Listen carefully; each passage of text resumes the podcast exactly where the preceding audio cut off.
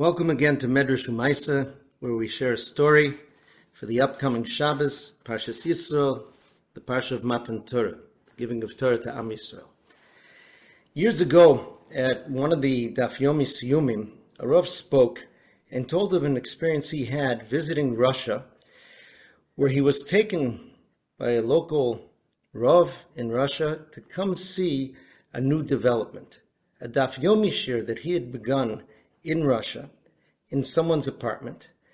And as they were going there, he told the visiting American rabbi that you will see that the shiur is so full, there's no more room to enter the apartment. Tonight, actually, I'm planning to ask one person who comes every night, but immediately falls asleep, if he wouldn't mind not coming and giving up his seat so that someone who can really participate will join in. The rabbi from America went along and he saw at the beginning of the shiur, the Russian Rav approached a very large, burly man and quietly and politely said something to him in Russian. The man turned red in the face, started yelling in Russian, then stood up in a way that looked very threatening and started to roll up his sleeves, which not only had very large muscles under them, but also scars all over his arms. And he pointed to the scars and yelled some more and sat down very stubbornly. After the shiur, the visiting rabbi asked his friend what went on there. He said, Well, that was the person I told you about, the man who comes every night and falls asleep. And I told him, Listen, you fall asleep every night. Maybe you won't come and let somebody else have your seat. He told me that he used to go to bars every night. And when he would sit in the bar, you would join a table of people and drink and chat.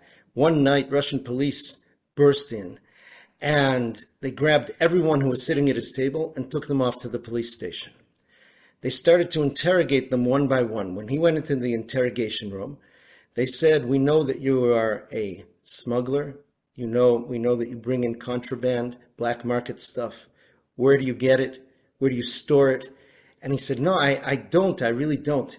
And they started to beat him. And they said, You are. We know you are. He says, I'm not. And they continued to beat him. And they said, We know you are because everyone at that table was a black marketeer. And if you were sitting with them, you are one of them. He said, That's how I got that, those scars. And that's where I learned that lesson. If you sit with them, you are one of them. He says, I don't want to give up my seat because every night when I come to this shiur, when I sit with you, I'm one of you. This story really illustrates a principle that Tolna Rebbe Shlita would mention and quote very often.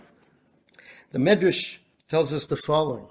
Amr Reb Shimon Bar Yochai, Reb Shimon Bar Yochai said, Minayna to Omer, how do you know? Ilu ha-yisrael chaserim afilu echot, afilu adam echot. How do you know that if the Jewish people were missing even one person standing around Har Sinai at Matan Torah, one person overslept, that it wouldn't have happened.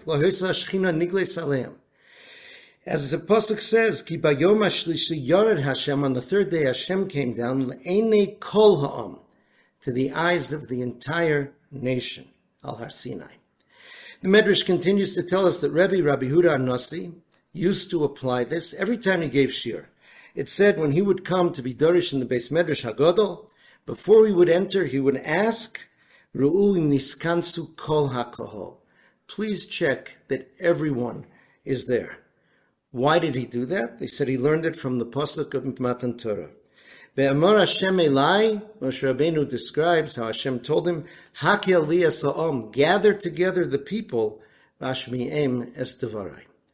The Rebbe would emphasize that that meant every single Jew who was there, on whatever level they were at, even the lowest, and we know that there were Jews there on a very low level. For example, Dasan Va'aviram who were already problematic back in Mitzrayim and continued to make problems in the Midbar. If they were not there by Har Sinai to say Nasav and Ishma, it wouldn't have happened. Each Jew has something unique. Each Jew brings something to the table.